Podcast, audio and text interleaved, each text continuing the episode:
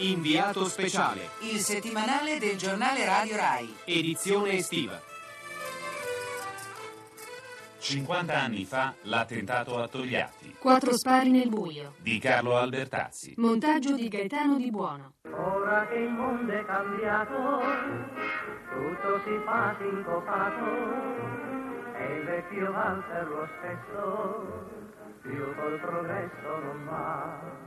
Era una giovane democrazia l'Italia del 48 e con la spensieratezza e l'incoscienza tipica dei giovani affrontava a viso aperto i problemi della ricostruzione, con l'ottimismo di chi è convinto di lavorare ad un grande progetto. Ma c'erano e come le passioni forti, le ferite lasciate aperte dalla guerra, c'era la tensione palpabile lasciata da una campagna elettorale durissima, senza esclusione di colpi, che aveva esacerbato gli animi oltre ogni limite, culminata con il voto del 18 aprile con la vittoria della democrazia cristiana. L'Italia stava cambiando pagina, a fatica, un processo lento che rischiò di saltare con esiti imprevedibili quel caldo 14 luglio, quando uno studente giunto apposta dalla Sicilia, Antonio Pallante, aspettò fuori Montecitorio il leader comunista Palmiro Togliatti per sparargli contro quattro colpi di pistola, centrandolo due volte alla testa e al torace. Colpisce Togliatti è quello che l'uomo rappresentava, Pallante, un gesto che porta il paese sull'orlo del baratro e che ancora oggi lascia aperti tanti interrogativi. Ma andiamo con ordine. Al momento dell'attentato accanto a Togliatti, che come spesso accadeva aveva seminato la sua guardia del corpo, c'era Nilde Iotti, la giovane parlamentare che aveva preso il posto della moglie Rita Montagnana. La Iotti ricorda perfettamente quei momenti, ma preferisce non rievocarli al microfono. Pochi giorni fa ha però concesso una lunga intervista al collega Maurizio Caprara del Corriere della Sera. Vi proponiamo alcuni brani della sua testimonianza, ricostruita grazie alle voci di Stefano Confalone e Valentina Montanari.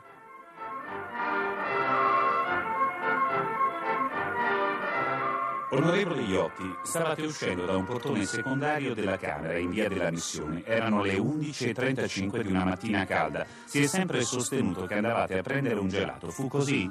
È vero, c'era una seduta senza interesse. Il discorso fu: si può prendere un gelato da Giolitti e andare a casa.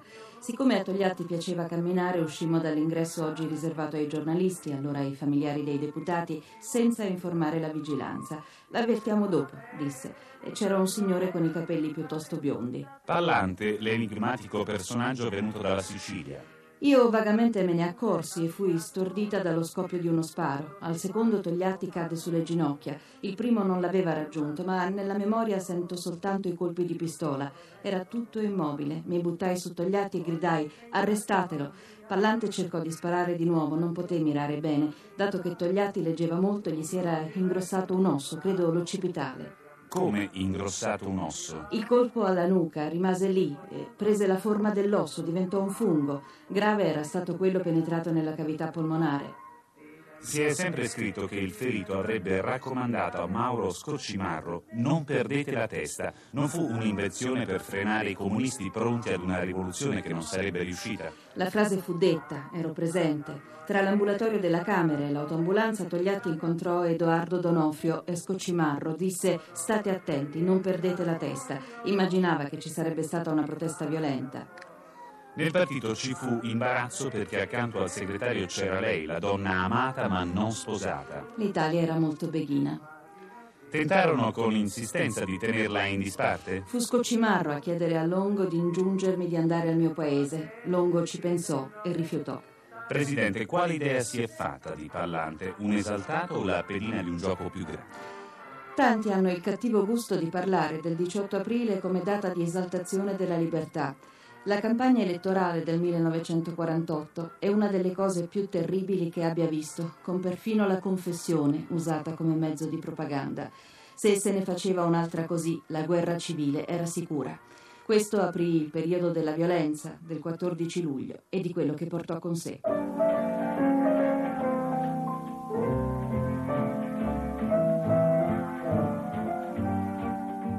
Ma chi era Antonio Pallante e perché sparò a Togliatti? La versione ufficiale parla subito di un giovane esaltato, il gesto isolato di chi vede nel segretario del PC l'emissario di Stalin in Italia. Subito arrestato, Pallante fornisce questa versione dei fatti e non la cambierà mai. Negli anni successivi e ancora oggi, tranquillo pensionato, parla pochissimo di quell'episodio e sempre per ripetere la medesima versione. Ascoltiamolo. Ritenevo Togliatti responsabile di tutta la campagna di odio e di sovversione attuata durante la campagna elettorale del 48 al sovvertimento delle istituzioni della mia patria, lo ritenevo responsabile di tutte le stragi compiute nel nord di italiani e non semplicemente di una parte, cioè dei fascisti, ma di tutti gli italiani che allora furono trucidati in quelle eh, giornate. Lo ritenevo ancora eh, soprattutto responsabile della politica attuata dalla Russia nei confronti dell'Italia, poiché Togliatti eh, veniva eh, detto essere la longa mano proprio di Stalin per una politica di terrore e di oppressione nei nostri confronti. E soprattutto perché era il suo compito quello di portare l'Italia nell'ambito del Comintern sganciandola da quella che era la possibilità di averla invece del patto atlantico che proprio in quei giorni si discuteva in Parlamento. E questa rimarrà la verità processuale. Alla fine dei gradi di giudizio, ottenendo qualche beneficio, Pallante sconterà 5 anni di carcere per poi ottenere, appena uscito di prigione, un posto da guardia forestale, ossia un impiego statale che nelle sue condizioni dovrebbe essergli precluso.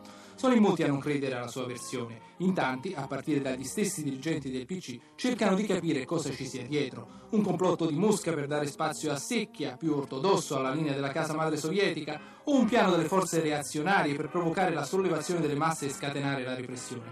Giovanni Gozzini è uno storico fiorentino che ha dedicato approfonditi studi all'attentato e ci spiega. La maggiore prova contrario rispetto allo scenario di un complotto resta quella dei proiettili usati dal Pallante e dallo stesso acquistati a Roma. Erano proiettili di quelli in uso dalla polizia americana inabili a uccidere perché non induriti esternamente da antimonio, che quindi si spiaccicarono contro gli ossi, in particolare l'osso occipitale del cranio dello stesso Togliatti. E il fatto che sia difficile sostenere la tesi di un complotto non toglie che ci sono molti punti oscuri. In primo luogo, un ragazzo mai allontanatosi da Catania che arriva a Roma, nella capitale, e nel giro di pochi giorni riesce a mettere a punto un attentato, anche complicato nella sua gestione logistica, Togliatti che esce da un ingresso secondario, riuscire a riconoscerlo in un'epoca in cui non c'è la televisione, in cui quindi anche riconoscere le fisionomie dei leader politici non è semplice. Devo anche dire che il Partito Comunista stese un cordone di intelligence, di informazioni allo stesso Pallante in carcere, riuscendo a intercettare la sua corrispondenza con i familiari, originali di lettere e cartoline li ho trovati nell'archivio del PC, e però da queste lettere, da queste missive non esce niente di contrario, di antitetico alla verità ufficiale.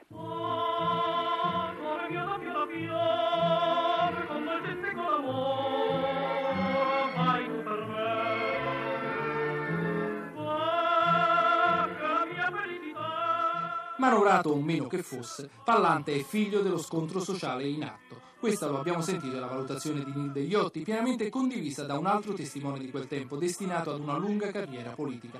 Armando Cossutta era allora il giovane segretario del PC di Sesto San Giovanni, alle porte di Milano, città conosciuta come la Stalingrado d'Italia per la fortissima percentuale di operai comunisti. Era strumento, consapevole o no, più o meno consapevole, era strumento di una politica ed era la politica dell'odio, dell'odio anticomunista, dell'odio contro i proletari, dell'odio contro chi voleva cambiare la società. C'è tutto questo dietro la sparatoria, al colpo di pistola di Pallante, un odio, un odio forsennato.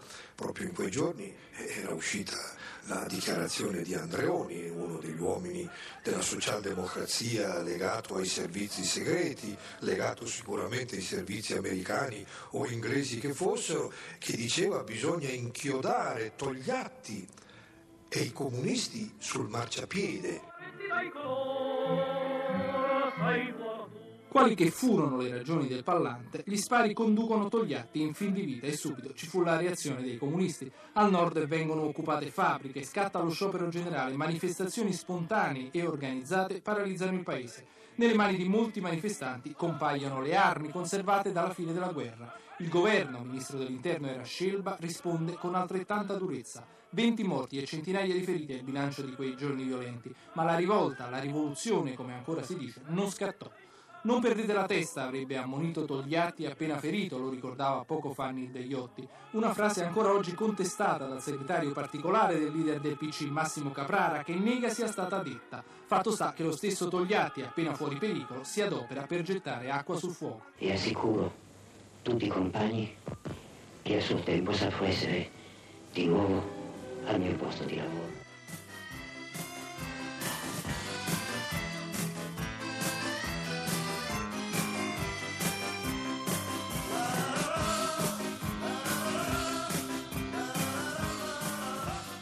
Il ciclismo ieri, forse più di oggi, è con il calcio lo sport popolare per eccellenza e proprio in quei giorni di fuoco è in pieno svolgimento il Tour de France. La televisione è di là da venire, i giornali e la radio la fanno da padroni, ma i nostri ciclisti non brillano. Gino Bartali accumula ritardi su ritardi, fino al fatidico 14 luglio, quando ancora una volta arriva staccato, ma per l'ultima volta, perché con la notizia dell'attentato cambia qualcosa. I giornalisti la sera andavano via e pensando che io avevo perso 7 minuti, da, anzi ne erano andati 15, io ho detto andate, andate via, ma domani ci vorrà la smettere di contare i minuti voi starete fuori dalla stanza. Allora ha detto, sai, non andiamo via per te, ma in traccia rivoluzioni ci hanno richiamato le nostre sedi dei giornali, allora mi hanno spiegato cosa era successo, allora è venuto fuori che ho detto anch'io ai corridori, domani bisogna atto perché se quello muore noi andiamo a casa, siamo tenuti a aspettare a dividere l'energia in due o tre tappe delle Alpi. Ci ho pensato un piano, è andato bene, e così abbiamo consolidato i giorni e abbiamo vinto il Giro di Francia.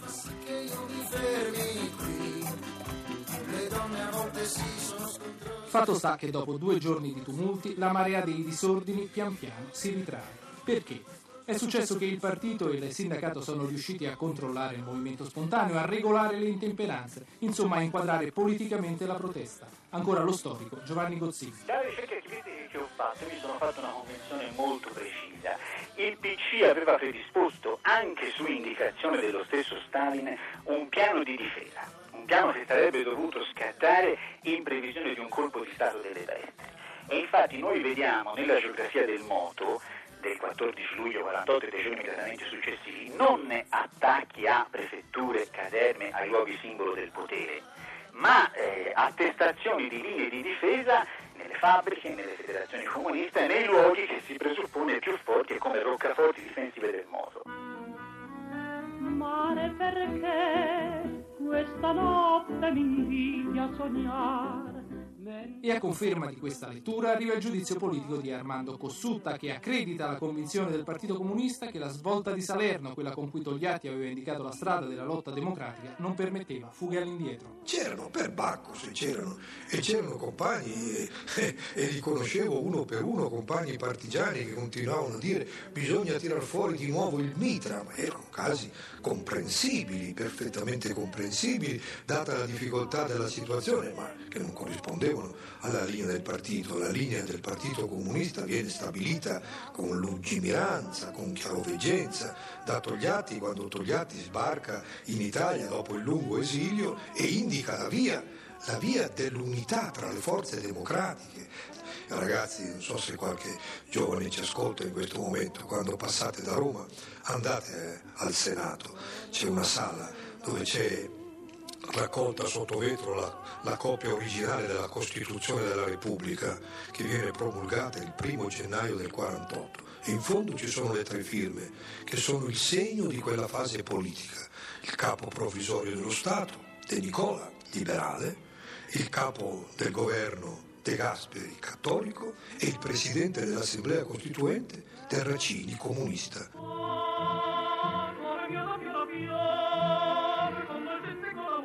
Anche quel caldissimo luglio passò. Togliatti si ristabilì, gli italiani tornarono a guardare al futuro sulla colonna sonora del trio Lescano, del maestro Cinico Angelini, dell'orchestra Barzizza. Ma niente, e giudizio unanime fu più come prima. La prima prova di maturità della neonata Italia repubblicana era stata superata. Gli anni immediatamente successivi porteranno ancora tensioni, la guerra fredda, le divisioni, ma la scelta del PC era ormai irreversibile.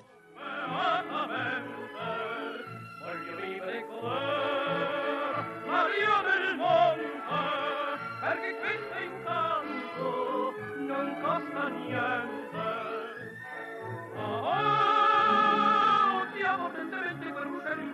impertinente, menestrello del lavoro. Oh, la ferita delle piante ti infesta sempre il cuore, sai perché?